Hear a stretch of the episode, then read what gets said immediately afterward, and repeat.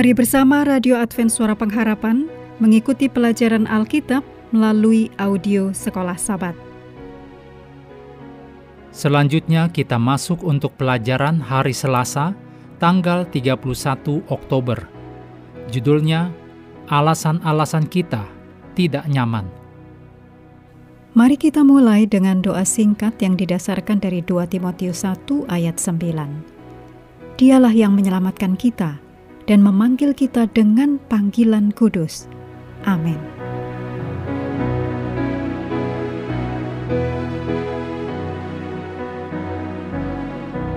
Pengalaman Yunus di perut ikan yang ditulis dalam Yunus pasal 2 adalah sebuah pertunjukan dramatis dari kasih dan kemurahan Allah.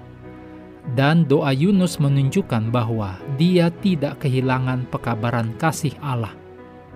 Tetapi pertemuannya yang luar biasa dengan Allah ini tidak berarti bahwa cara berpikir dan kelakuannya yang lama akan mudah untuk berubah walaupun memang dia pergi juga ke Niniwe.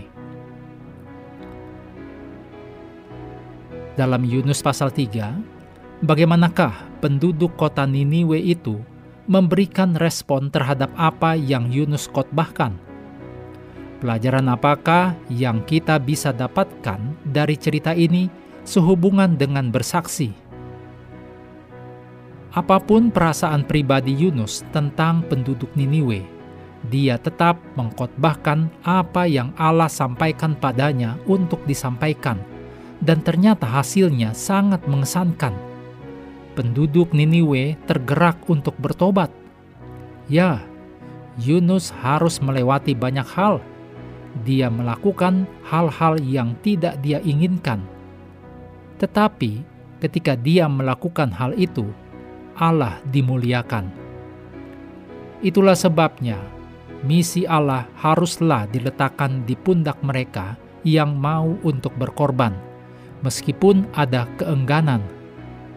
Nilai-nilai kita haruslah menempatkan prioritas Allah bagi yang hilang sebagai yang terutama. Sama seperti Yunus, kadang-kadang kita memiliki prasangka yang mencegah kita untuk menjangkau seseorang atau satu kelompok masyarakat kita membutuhkan kerendahan hati ketika berhadapan dengan prasangka. Pekerjaan misi juga membutuhkan waktu dan energi yang melibatkan emosi. Berinvestasi dalam kehidupan orang lain dan benar-benar memedulikan mereka bisa sangat melelahkan. Di zaman ketika kita tertekan dengan kehidupan dan masalah kita sendiri, memberikan dukungan emosional bisa jadi terlalu melelahkan. Dan yang terakhir, keterlibatan dalam misi sering juga menuntut kita untuk mengubah cara kita memikirkan dan menggunakan uang kita. Apakah itu berhubungan dengan memberikan perawatan bagi orang lain, membeli bahan-bahan bacaan atau materi-materi untuk jangkauan keluar, atau membayar layanan-layanan atau kemudahan-kemudahan sehingga kita bisa mendapatkan waktu luang bagi pekerjaan misi. Akan ada biaya-biaya yang berhubungan dengan misi. Apa pun bentuknya, pekerjaan misi membutuhkan pengorbanan. Terlepas dari kekurangan Yunus, kabar baiknya adalah bahwa Allah bekerja dengan sangat luar biasa dalam membawa penduduk Niniwe bertobat. Sedihnya, Yunus tidak merasakan berkat dari kesukaan surga itu. Pengorbanan apakah yang Allah minta Anda buat atau siap untuk lakukan dalam hubungan dengan membagikan kasihnya kepada orang lain?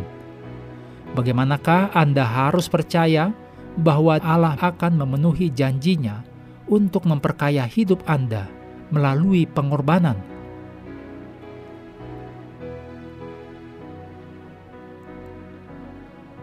Mengakhiri pelajaran hari ini, mari kembali ke ayat hafalan Yesaya 6 ayat 8. Lalu aku mendengar suara Tuhan berkata, Siapakah yang akan kuutus? Dan siapakah yang mau pergi untuk aku? Maka sahutku, Ini aku, utuslah aku. Kami terus mendorong Anda bersekutu dengan Tuhan setiap hari, bersama dengan seluruh anggota keluarga, baik melalui renungan harian, pelajaran sekolah sahabat, dan bacaan Alkitab sedunia, percayalah kepada nabi-nabinya, yang untuk hari ini melanjutkan dari Amsal pasal 28. Tuhan memberkati kita semua. Tuhan sudah